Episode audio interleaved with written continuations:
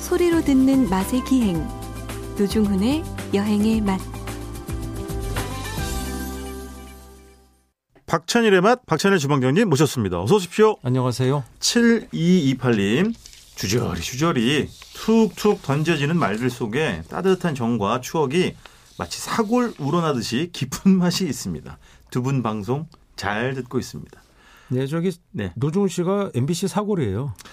아, 여러분 평생 네네. 저 우려먹는 우려먹는 건 노사골. 저 주방장님 담당이고요. 저는 맑은 고기 국물 이쪽에다 좀 비유를 해 주십시오. 이야, 예, 예. 저런 식으로 또 근데 진짜 예전에 댁내에서는 저희 집도 그랬고 한 번 사골 이런 거 사와서 예, 진짜 여러 번 우려 먹었죠. 뼈에 구멍 숭숭 날 때까지 어. 그럼요. 그럼 먹었죠. 어떻게 한 번 끓여 먹고 맙니까? 몸에 좋다고 했는데 그럼. 요즘은 이제 보양식이 워낙 많고 그러니까 사골이 그렇지. 가격이 뭐 거의 폭락했어요. 옛날 기준으로. 아, 꼬리곰탕도 안 해 먹으니까 폭락했고 아, 그렇구나. 옛날 그러니까 예를 들어 십몇 년, 20년 전보다 훨씬 싸. 물가가 몇 배 올랐는데 아 그래요? 예, 사골은 그렇구나. 요새 선물 세트로도 덜 쓰이고 이래서 하긴 왜냐면 주변에 저만 해도 지난주로 국밥 얘기를 했잖아요. 네.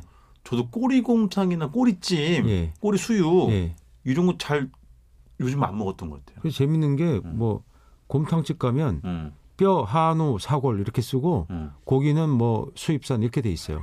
아. 그러니까 사골이 너무 싸져 버린 거야. 그렇구나. 음, 그래서 한우 사골 먹을 찬스야 요새. 여러분도 혹시 모르시면 아 그렇군요. 정육점 가서 한우 사골로 찬스, 음. 꼬리곰탕도 찬스. 어허. 아, 안 비싸요 그렇게. 물론 어. 꼬리곰탕은 꽤 비싸죠. 사골은 정말 싸요. 아 그렇구나. 네. 어, 여러분 사골 획득 찬스 기간이랍니다. 사골이 뭔지는 아시죠? 네? 사골이 한자로 왜 사골이에요? 네 발. 어 그래 맞아. 아, 저 방송 중에 제가 심한 말을 쓰면 드릴 수도 없고, 아, 저를 뭘로 보시고, 뭐 예? 12cm? 뭐? 막 욕하는 거예요 지금? 아, 아닙니다, 아닙니다. 자, 아, 더 험한 말 나오기 전에 두 번째 문자 주방장님 읽어주십시오. 4218 네. 예, 박찬희 주반장님 일주일을 기다렸어요. 야, 어머. 이 거의 저, 저한테 지명해서 이렇게 다 날리시는구나. 음, 노정 없을 거예요. 저는 1톤 배송 기사입니다. 하루 14시간씩 일하고 있습니다. 아이고. 오늘도 배송이 밀려서 방송 들으면 물건 상차하고 있어요. 음. 이 제가 이 관련된 책을 좀 봤어요. 네. 그 체험한 것도 취재한 거 라이더 그다음에 배송 책 보면 네. 왜 배송이 오전에 안 오는가 아시죠? 오전에 안 와요. 네. 오후에 옵니다. 음. 아침 일찍 가서 그 어, 그렇지. 싫고. 상차해야 되는 그 거예요. 상차. 어, 상, 하차 상차. 그러니까 물건 맞아요. 들어오면 또 내려야 되니까 하차. 네네. 그것도 분류된 거 들어오면 네. 자기 차에 실으면 그것도 상차예요. 그렇지. 또 이제 물류센터도 또 보면 상차 하차 하는 사람이 또 있죠. 네네. 하여튼 배송 기사가 자기가 또 상차 업무를 또 직접 합니다. 자기 걸 또 네네. 받아갖고 또 상차를 하고. 근데 이 14시간씩 하신다는 게 진짜 테러블한 거예요. 그러니까 이게 왜냐면 뉴스에도 많이 나옵니다만 네. 그 택배 뭐 노동조합에서 요구하는 것도 상차를 배송기사에게 맡기지 말라라 이런 것도 많이 사실은 예. 근데 이게 요구를 해줘, 하죠. 거의 그 자영업으로 돼 갖고 그... 그러니까 노동조합 같은 게 좀 안 돼요. 아 그렇잖아요. 네. 고용된 게 아니에요. 어, 계약 관계인 거예요. 어, 사업주끼리. 어쨌든 뭐 그 연합회든 뭐든 간에 예, 이런 문제들. 그러니까 그렇지. 직고용을 잘 안 하는 문제. 뭐 다 네네. 좋다 이거예요. 근데 네. 이런 게 배송 기사분들이 굉장히 고생. 그래서 그거 맞지. 알아서 요새 배송점들 오면 뭐 쿠 무슨 맨들 또 네네. 그다음에 일반 배송 오면 네. 받는 분들이 상당히 이분들 고충을 알아서 네. 그러니까 독촉하지 말기. 그렇지. 그다음에 뭐 이렇게 뭐 네. 감사 표시하기 이런 거 많이 합니다. 그 이제 네. 주문할 때 거기 메모에다가 천천히 받아도 상관없으니까 네네네. 네, 조심해서, 조심해서. 안전하게 네. 오세요라고 많이들 또 이렇게 그런 게 하시기도 되게 하고. 속상하죠. 우리가 네. 이 속도의 시대에 이분들이 굉장히 고생하시는데 음, 과연 그렇게까지 할 필요 있을까라는 음. 생각이 들 때가 있죠. 맞아요. 예. 아, 그 사진 주방장님이 이제 이 우리 418님은 이제 어, 어떤 걸 주로 배송하시는지는 모르겠습니다만은 뭐 음식 배달 같은 경우에는 그 음식 배달 노동자들에 대해서도 사실 뭐 신문 칼럼이나 이런 걸 또 많이 쓰셨잖아요. 여러 번 쓰시기도 했고 그런 걸 제가 읽으면서 예, 많이 또 깨닫고 배우기도 하고 이것도 그 이게 어떤 특정 화물을 또 하시는 분들 있거든요. 네네 또 모 화물 저희 택배는 예. 무거운 것도 전문이 있어요. 아 큰 곡물 뭐 이런 아, 거 있잖아요. 네네네 아. 예. 아주 그 얘기 읽는데 와 진짜 눈물 나더라고요. 너무 그러니까 힘들겠다. 허리 같은데 다 막. 그렇죠. 이렇게 그렇게. 장비가 완전 자동화 안 돼 있어갖고. 네네네 그다음에 싣고 갔어. 네 배송할 때 어떻게? 5층인데 아파트가 위에 노인이 계신데 예. 쌀이 이제 예를 들어 뭐 40kg 음. 한가마니가 온 거야.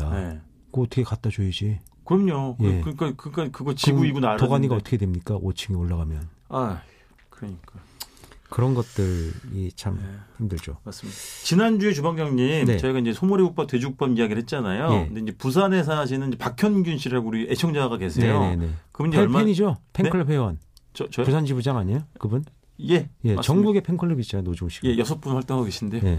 근데 이제 그분이 저한테 얼마 전에 이제 문자를 보내 주셨는데 저는 약간 그 그- 그걸 보면 저는 세상 뭘 느꼈냐면 작가님 제가 이제 어떤 국밥집에 가서 그냥 유명한 집입니다. 시옷집인데 네. 국, 돼지국밥 가격이 500원 올랐다고. 예. 근데 왜냐면 부산 시민들은 돼지국밥 가격이 민감하잖아요. 예. 그리고 그게 이제 저도 예전에 처음 왔을 때 깜짝 놀랐는데 너무 저렴한 거예요. 음. 서울에서 먹는 국밥 굉장히 가격이라 싸죠. 옛날에 막 3,000원, 4,000원 막 이러고 했으니까 그렇죠. 그 예를 들면 서울에 막 5,000원, 6,000원, 7,000원 할 때 대학 카페에도 돼지국밥 잘 되는 거 알죠? 그러니까 엄청 싸요. 그래서 이제 그걸 문자를 받은 보면서 제가 아 그렇구나 새삼 되게 상기가 된 거예요. 그렇지 부산 분들에게 돼지국밥은 500원도 굉장히 민감하게 받아들일 정도의 이른바 소울푸드라는 거지. 그래서 지난주에 이제 그 국밥 얘기 가 갑자기 생각나가지고 그래서 제 후배가 덮쳐왔습니다. 대학교 앞에서 카페를 하는데 부산에서 네. 네. 뭐 대학 앞에서 하는데 네. 돼지국밥집이 그렇게 많고 애들이 많은 거예요 학생들이. 그럼 그 너무 기분이 좋아서 어제 같이 먹었어요. 그러면서 야뭐 부산의 대학교 애들은 이 학생들은 이런 것만 먹냐 내가 이렇게 재밌게 얘기를 했더니 강원도 사투리인데요. 하여간 벌컥 화를 내면서 예. 스파게티도 잘 먹어야. 그 친구가 진짜 파스타 집도 많고 예. 아, 당연하죠. 돈가스 집도 많고 아이, 그럼. 예, 그냥 농담한 건데 그렇지. 하여간 되게 웃겼어요 그런 게. 예. 알겠습니다. 네.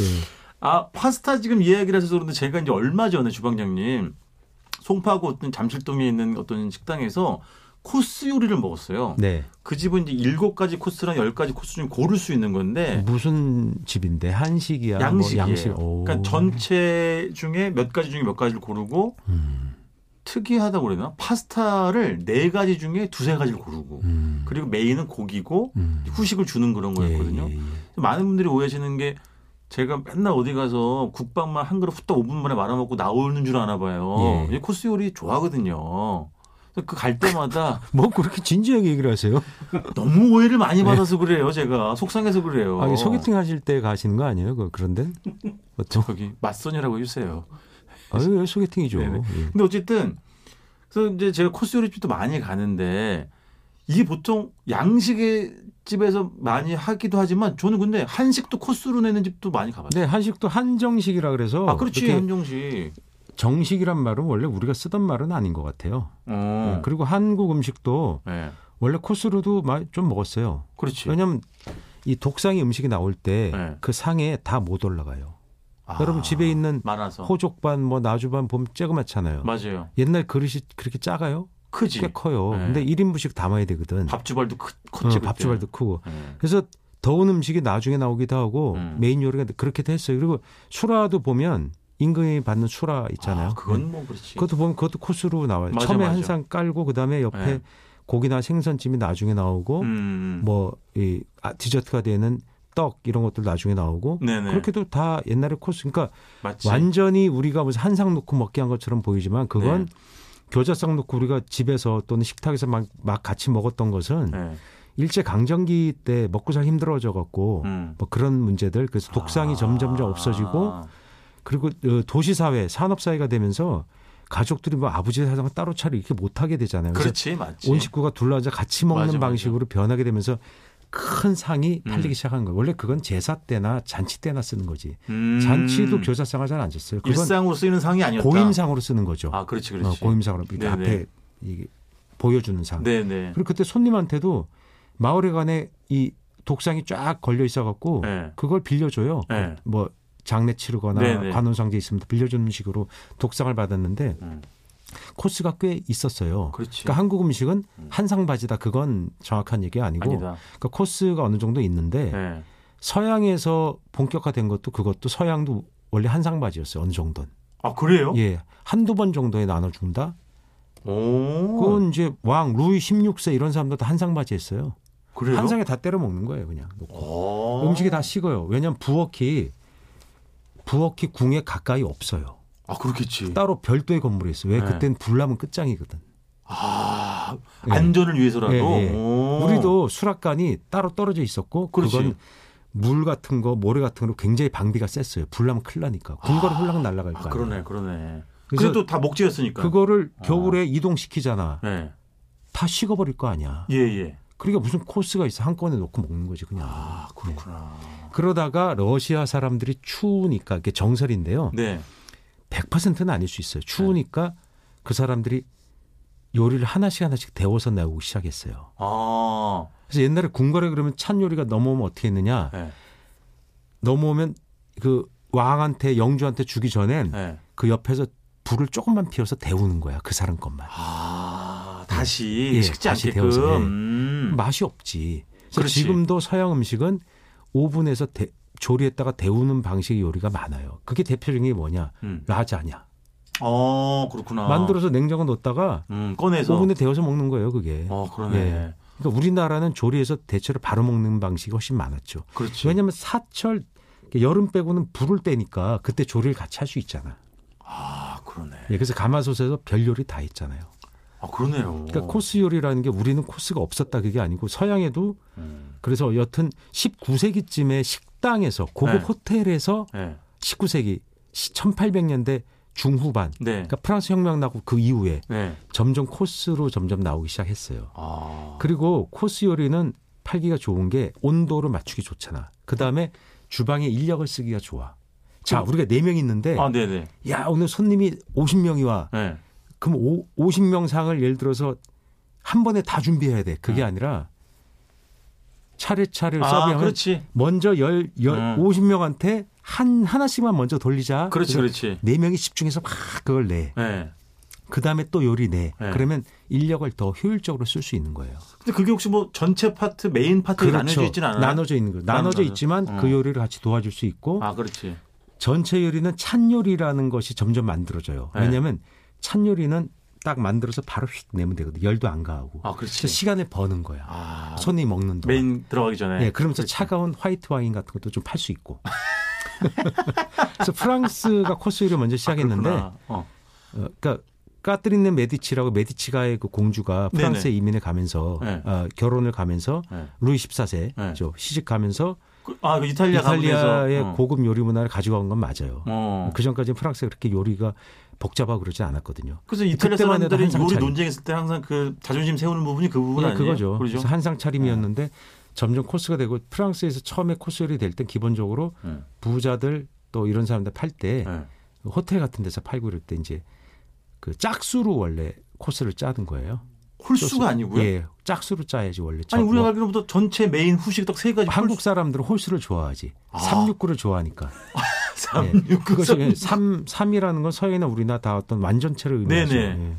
그래서 369 이렇게 짜는 6은 또 짝수긴 한데 어. 원래 기본적으로 홀수 한국 사람들 홀수를 좋아해요. 3, 5 이런 식으로. 홀수를 예, 홀수로 넘어가야 된다고 생각하죠. 음. 술도 왜 한 병 다음에 세 병, 뭐 다섯 병 이러잖아요. 맞아요, 맞아요. 예. 그래서 꼭 과음하잖아. 그렇지. 예, 두 병에 끝내야 되는데 꼭 한 병 더 먹어야 돼. 그러니까 아 근데 어떤 사람들은 아 술은 짝수로 먹어야지. 이렇게 그 소주를 따랐는데 일곱 잔 나오면 제일 잘 따랐다고 하거든. 소주를 일곱 잔 반 아니에요? 일, 일곱 잔, 일곱 잔. 일곱 잔 따르면 아주 잘 따랐단 말을 듣죠. 아. 그래서 그렇게 하면서 코스 요리가 나오면서 예. 지금 코스가 가정에서도 예. 뭐 쓰리 코스, 음. 뭐 이런 식으로 어떤 네 코스 이렇게 아 어떤 맞죠, 맞죠. 서양에서도 표준화된 방식이 됐죠. 예. 우리나라는 여전히 한상 차림을 잘 많이 하는데 예. 결국은 뜨거운 요리를 벌벌벌 끓여서 먹는 요리가 나올 때는 네. 뭔가 그것도 한 코스가 추가되는 거예요, 사실. 그렇지, 그렇지. 어떻게 보면. 예. 그러면 아까 말씀하신 것처럼 우리가 흔히 이제 에, 양식당 가서 먹는 그런 네. 느낌 그런 것대로 실제 서양에서도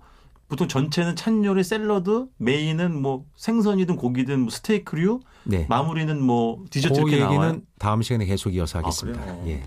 어, 이제 뭐저 시간 배분까지 하시고 뭐 아, 누가 보면 진행자인 줄 아니 알겠어요. 그리고 진행자를 제가 막 네? 물려받으려면 네네. 미리 이런 식으로 네. 그 연수가 이 사전 연수 그치. 과정 아니겠어요? 예. 아니 왜냐면 말씀 잘하신 아니, 감독님이 게 네네네. 그 얘기를 하시더라고요. 미리 네. 그런 식으로 준비 좀 해라. 아, 예. 그 훈련을 해야 그 자리에 앉을 수 있는 게 아니냐. 예. 진행자 빼고 자기들끼리 알겠습니다. 그러니까 제가 요 혹시 라디오니까 네. 보이지 않아서 말씀드리는데 진행자는요 네. 의자도 옥좌예요 보좌.